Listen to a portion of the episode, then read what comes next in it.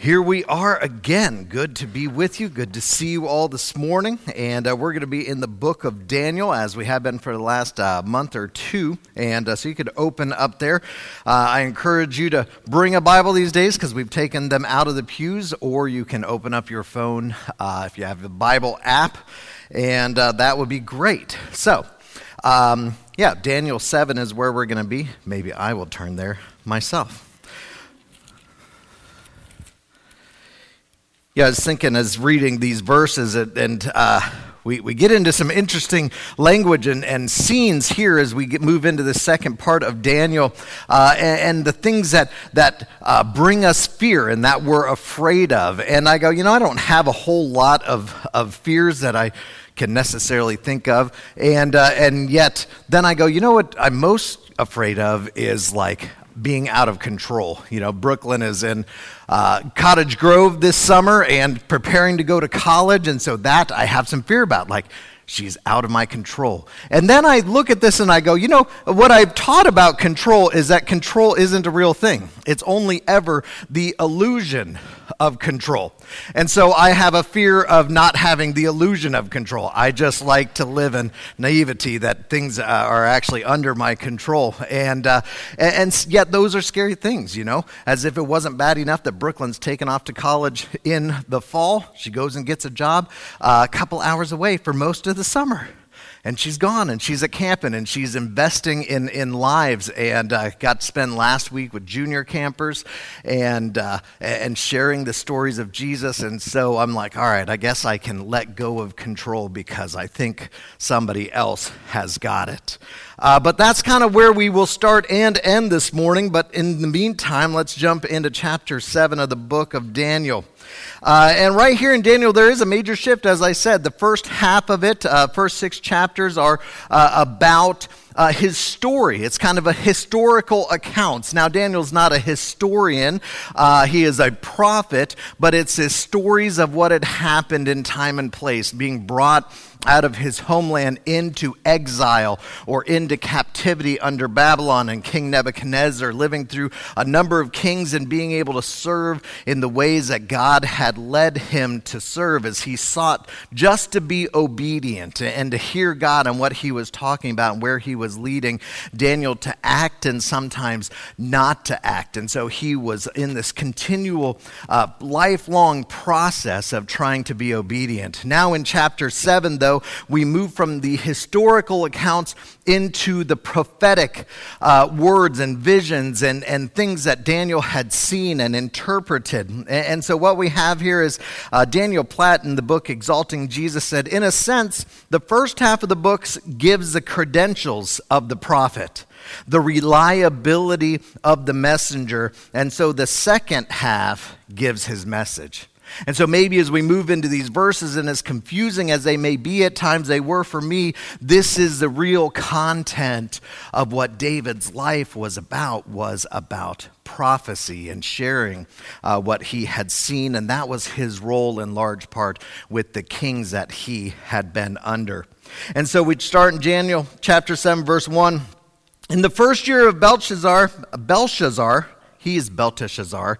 Uh, Daniel is that guy, Belteshazzar, but in the first year of the king, Belshazzar of Babylon, Daniel saw a dream and visions of his head, and he lay as he lay in his bed, and then he wrote down the dream and told the sum of the matter. Okay, and so here we are. Now, now again, he's not as concerned with history, and so this jumps out of time a little bit. Last week in chapter six, we saw Daniel in the lion's den. Daniel's probably about 80 years old at that point in time, and so we're rewinding 15 years, and the rest of this book uh, will kind of play out like that. It doesn't take place necessarily in chronological order. And so we rewind 15 years to the, to the first year of the reign of King Belshazzar.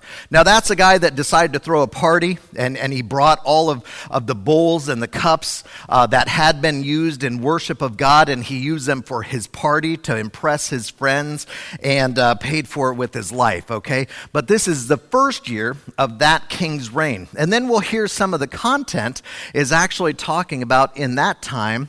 Uh, then it jumps into the future, and then there's a little past, and like we just watched a few minutes of Back to the Future 3 uh, yesterday. It was on TV, and I was like, oh, yeah, I remember how confusing this is. Like, are they in the future? Are they in the past? They just left, and the end of movie 2 starts at the beginning of movie 1, and that's kind of how Daniel uh, plays out here. So bear with us as we go through it. Uh, verse 2 says, Daniel declared, I saw in my vision by night, and behold, the four winds of heaven were stirring up the great sea, and four great beasts came up out of the sea, different one from another. And so he, he's setting this scene, this vision that he had. And he said that he wrote it down and he was telling people about it. But he starts with there was winds from the four corners of the earth stirring up the great sea. And so the great sea we see a number of different times in Scripture. In the book of Isaiah, it says, Ah, the roar of many peoples. They roar like the roaring of the seas, the raging of the nations. They rage like the rumble of rushing water. And in Revelation, the angel said to me, The waters that you saw are the peoples and the multitudes and the nations and the different languages. And so we have this picture of the stirring seas, the winds whipping up the seas, and the seas are peoples and nations. Okay? And out of them, he said, there were four great beasts. Now, Daniel is going to tell these things in such a way that we have a visual. And so just really try to go there and, and see this picture in your mind of winds rip, whipping up the seas and this ferocious sea that is taking place and, and whatever it is that your, your uh, mind's eye sees in that. says this The first of the beasts was like a lion, and he had eagle's wings. Then, as I looked, its wings were plucked off and it was lifted up from the ground and made to stand on two feet like a man. And the mind of a man was given to it. Now, this language should look a little bit familiar to us. You see, this part is actually talking about Babylon and King Nebuchadnezzar. King Nebuchadnezzar was probably the grandfather, maybe great grandfather of the current King Belshazzar. Okay? And, and we heard this story of him before. In fact, a number of different books of prophecy talk about uh, Nebuchadnezzar as a lion and as an eagle. Ezekiel 17:3. A great eagle with great wings and long pinions, rich in plumage of many colors, came to Lebanon, and he took the top of the cedar. This picture of this eagle taking command and control over this tree that overlooked the land. Again in Jeremiah, behold, a lion coming up from the jungle of the Jordan, verse 19 and then 22 Behold, one shall mount up and fly swiftly like an eagle and spread his wings. And so here is this picture of King Nebuchadnezzar. And what does it say of him? He was a lion with eagle's wings, but his wings were plucked from him couple weeks ago when we were looking at this account of Nebuchadnezzar as he had pride welling up in his soul. And, and Daniel warned him, please be humble, be merciful to those that are around you. And yet King Nebuchadnezzar wasn't. He wasn't humble. He looked over the land and he said, Look at all that I have created, all that I have built. And God humbled him. And he says they gave him the mind like a beast, and, and he was out in the wilderness for seven seasons and, and until he recognized who God was. And as he recognized who God was, it says that God lifted him up. And that's exactly what we see here in verse 7. He says that uh, the wings were plucked off and it was lifted up from the ground and made to stand on two feet like a man. He was lifted up. He didn't lift himself up. God lifted him up, and then it says that he gave him the mind of a man because during that season, Nebuchadnezzar went crazy. But God gave him his mind back as he humbled himself, as he understood who God was, as God over and over was saying, I am sovereign over all things, I have control over all things, and I will give authority only to those that I choose to give authority to. So, this first beast, clearly a picture of, of Babylon and of King Nebuchadnezzar, but he goes on, uh, let's see here in verse 5, to describe another beast. And behold, another beast, a second one, like a bear. It was raised up on one side, and it had three ribs in its mouth between its teeth and it was told, Arise, devour much flesh. Are you getting a visual of what this looks like? I mean, I, am not quite sure. We see a little bit later, and, and we'll get to in a second, but it says that Daniel, as he woke up, his color changed. Like he was terrified. He was frightened of the things that he had seen in these visions.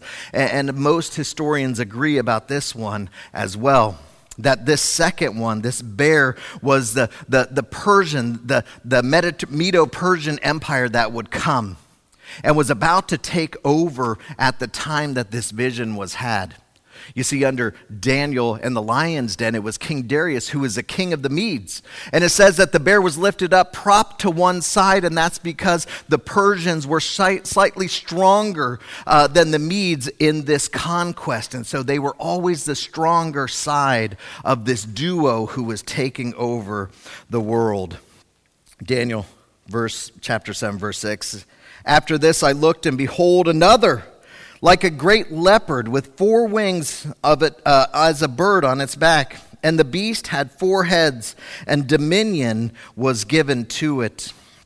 This is widely accepted as, as uh, the, uh, let's hear that they was Greece. And actually, the picture of a leopard is actually thought to be one of Alexander the Great, as Alexander would overthrow the Persian Empire and then he would sweep through the land, uh, going over to India even, and conquered most of the known world in a short amount of time. And then, according to Daniel's words here, it says that it was divided into four kingdoms. And in fact, we know from history that as Alexander the Great died in 323 BC, his generals started to war within themselves, and they ended up cutting up Alexander's kingdom into four different kingdoms. And so we have Daniel uh, talking about things that had already taken place with Nebuchadnezzar, talking about things that were just about to happen, and then foretelling hundreds of years in the future of what was going to take place. But he doesn't stop there, verse 7 and 8. After this, I saw in the night visions, and behold, a fourth beast, terrifying and dreadful, and exceedingly strong. It had great iron teeth, and it devoured and broke into pieces and stamped what was left with its feet. It was different from all the beasts that were before it, and it had ten horns. I considered the horns, and behold, there came up among them another horn, a little one before which three of the first horns were plucked up by the roots, and behold, in this horn were eyes like the eyes of a man, and a mouth speaking great things.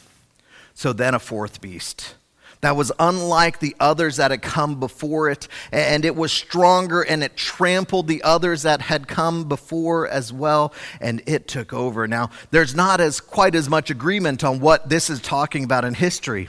A lot of people would say Rome. Yeah, absolutely, Rome, the Roman Empire that would come in and, and take control of all of this area, but maybe it goes beyond that.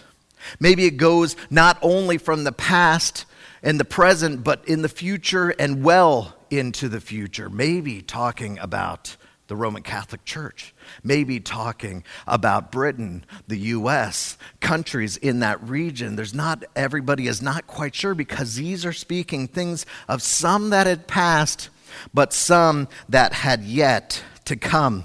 Now, this is actually a parallel vision to the one Nebuchadnezzar had in chapter 2 of Daniel. You remember he saw a statue, and the statue had a golden head and a silver chest and brass thighs and legs uh, of iron. Do you remember that vision? And Nebuchadnezzar had this vision, and, and Daniel had, had talked about these four kingdoms that would come.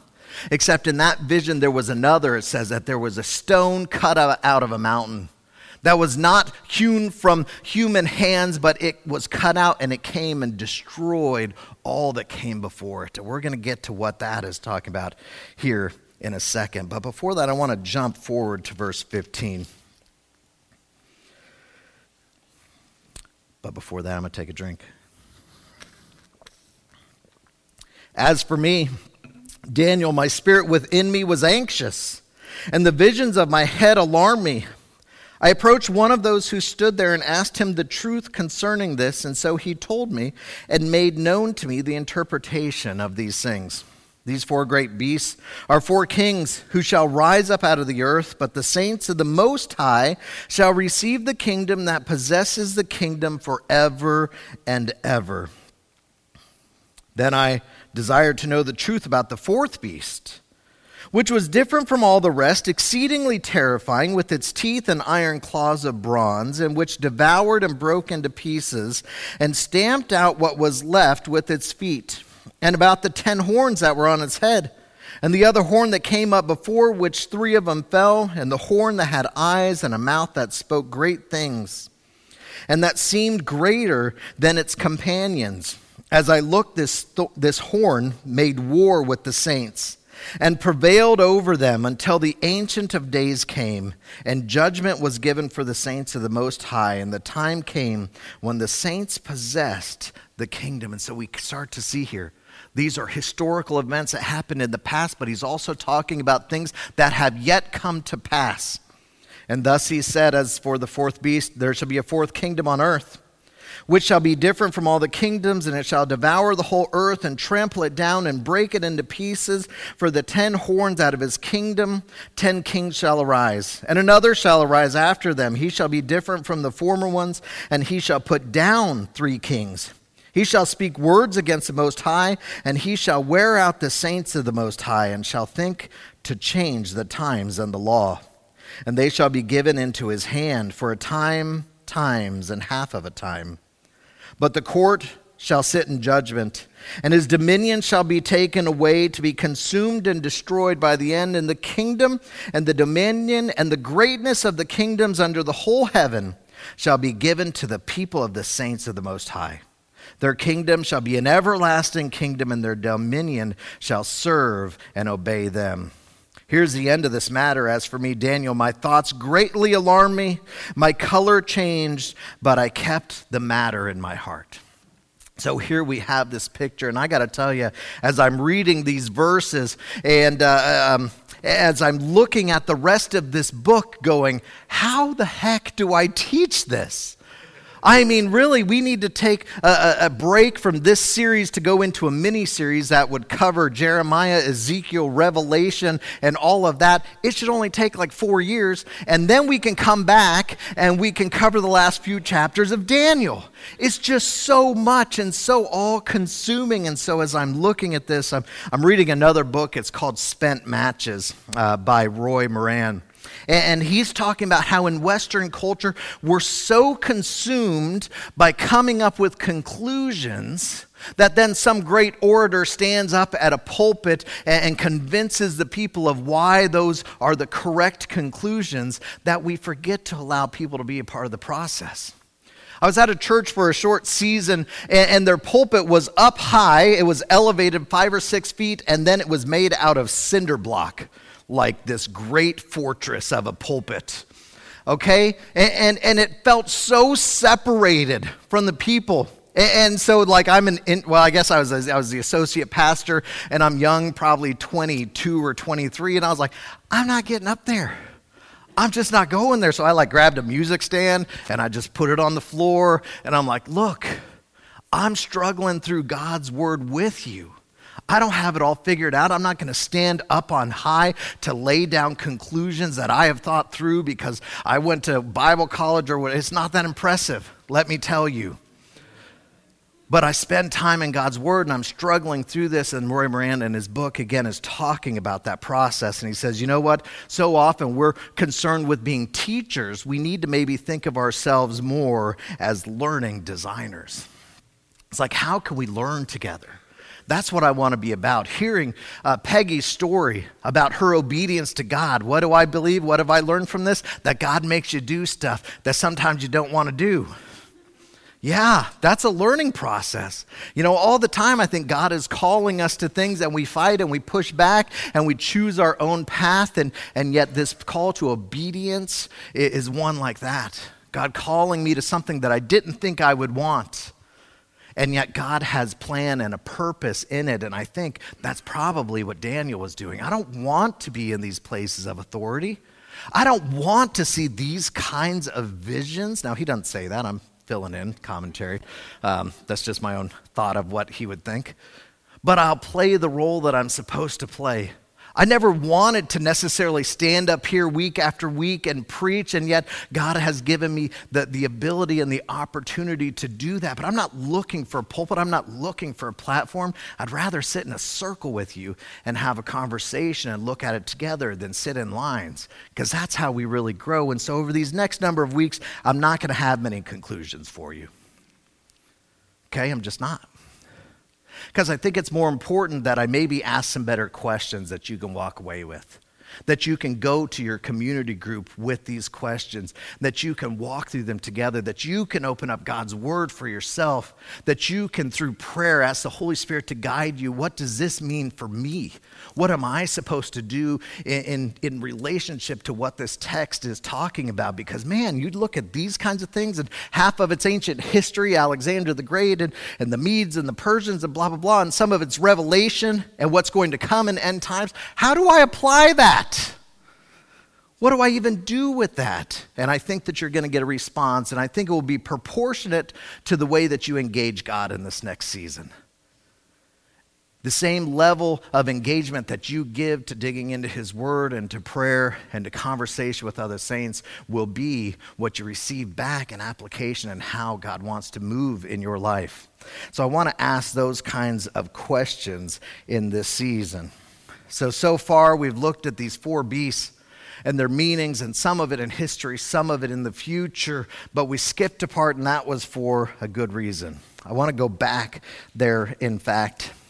Remembering that Daniel is, is seeing these things, that the color had left him. We're trying to get a visual of what this looked like. So continue to engage uh, your imagination and what this could have and maybe one day will look like. Not maybe, I take the maybe away. What this will one day look like. Okay? Verse 9. As I looked, thrones were placed, and the Ancient of Days took his seat. His clothing was white as snow, and the hair of his head like pure wool. His throne was fiery flames, its wheels were burning fire. A stream of fire issued and came out from before him, and thousands and thousands served him, and 10,000 times 10,000 stood before him, and the court sat in judgment, and the books were opened. Enter the Ancient of Days. This is the only place in all of Scripture that God is referred to as the Ancient of Days. And in fact, we're not even sure that Daniel knew what he was looking at at first.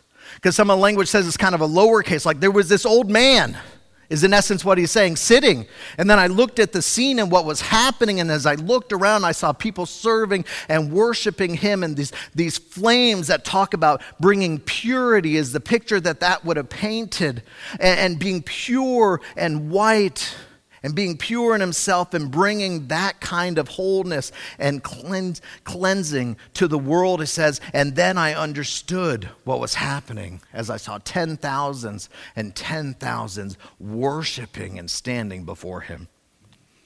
And I looked.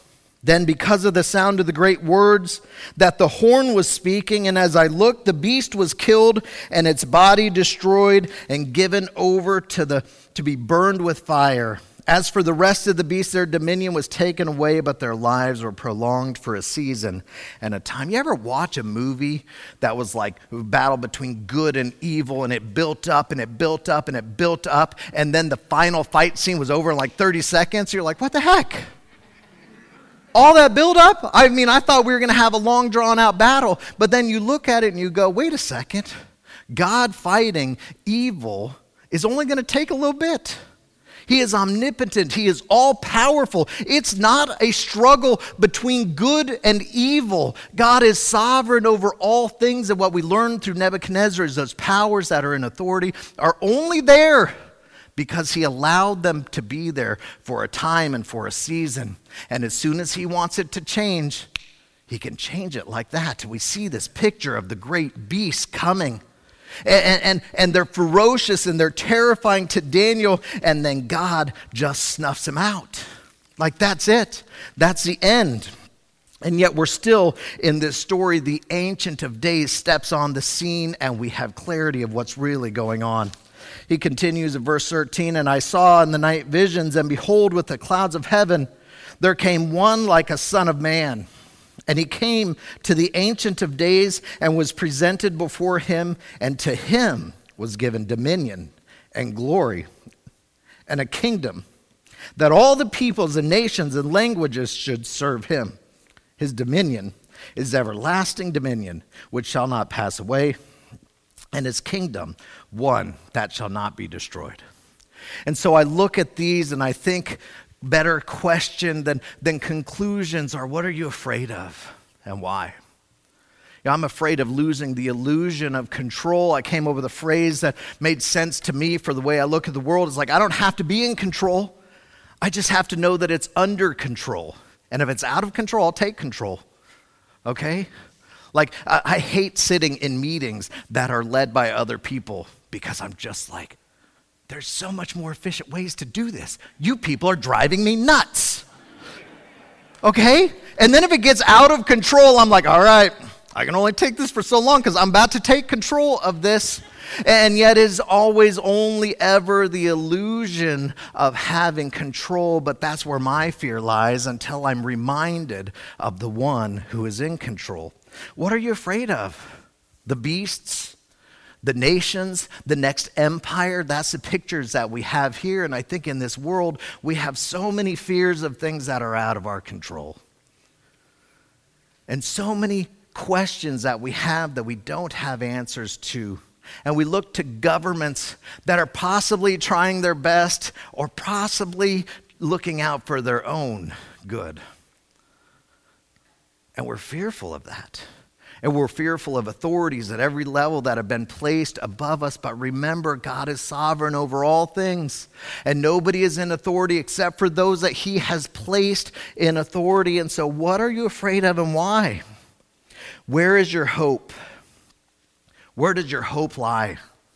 And then you have this question of whether you are going to feed your fear by sitting in front of the news, by reading the paper, by flipping through Facebook or other things, and feeding these fears of things that we don't have control over, or immersing yourself in hope. That's our choice day in and day out. Do we feed our fears, or do we immerse ourselves in the one that we can have hope? So, how will you spend your time? How will you spend your energies? Where will you spend your days? Will you be in conversation with other believers, opening up God's word for yourself to figure out what He is talking about, what He's leading you to?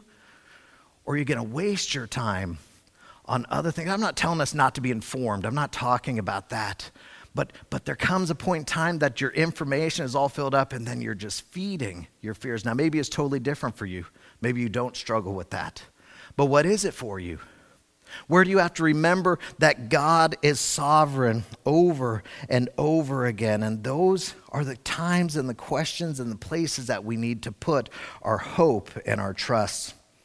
It says that there was a stone from the mountain not cut from human hands that would come and crush the others. That's God's kingdom and God's dominion that will reign forever and ever. The Ancient of Days, God the Father, sitting enthroned in a place of power, bringing purity to the world, making it available to all. Maybe again, instead of helping feed others' fears, you need to continue to be a purveyor of hope to other people you know, we see protests all over and we see people with signs. And, I'm not saying that they should or shouldn't. I think that we can change things by being a part of the system. In fact, I'm going to start a protest. We've actually been doing it, but we're going to protest every Tuesday morning. And we are going to go to the authority and we are going to demand that he listen to us. It's called just prayer. We've been doing it every Tuesday for months. People are willing to go to the street corners, and I'm not saying you shouldn't do that, but how about you come fight with us in prayer? to the authority, to the one that's ultimately in control, who has offered every time to listen to us, that we can come to him with our request, but more so to listen to his response. Join us this Tuesday, 7 o'clock, right in that room. Come out. You can join us on Zoom. If you don't have a Zoom code, uh, just catch me after service and I'll give it to you so that you can log in that way and be a part of this with us and actually make a change in this world because God has invited us to this throne. And the one who has been given power and authority over all things for all time, it says, is sitting at the Father's right hand to intercede for us. So as we pray, the Son is talking to the Father on our behalf on the things that bring us fear, on the things that, that bring us dismay, the things that distract us. And He's willing to hear those things and act in your life. So join us in those ways. We're going to continue to worship through song in just second band's coming up now. And I'm just going to read part of this again so we can exit with this thought. If, if you want to take communion, uh, we have that available. Again, we are encouraging all of our community groups to take communion together. If you're not in a community group, join one now for real. Like you have to do this with other people. You can't just do it on your own. And so come and see me. We would love to get you connected to a group. Uh, and you can grab communion elements that are right out on the coffee bar on your way out. Take those home for, uh, to take that with your family. You go down the steps where there's some quiet spaces to spend with God, however you want to do that. But I saw in the night visions and behold, the clouds of heaven, there came one like a son of man. And he came to the Ancient of Days and was presented before him, and to him was given dominion and glory and a kingdom that all peoples and nations and languages would serve him.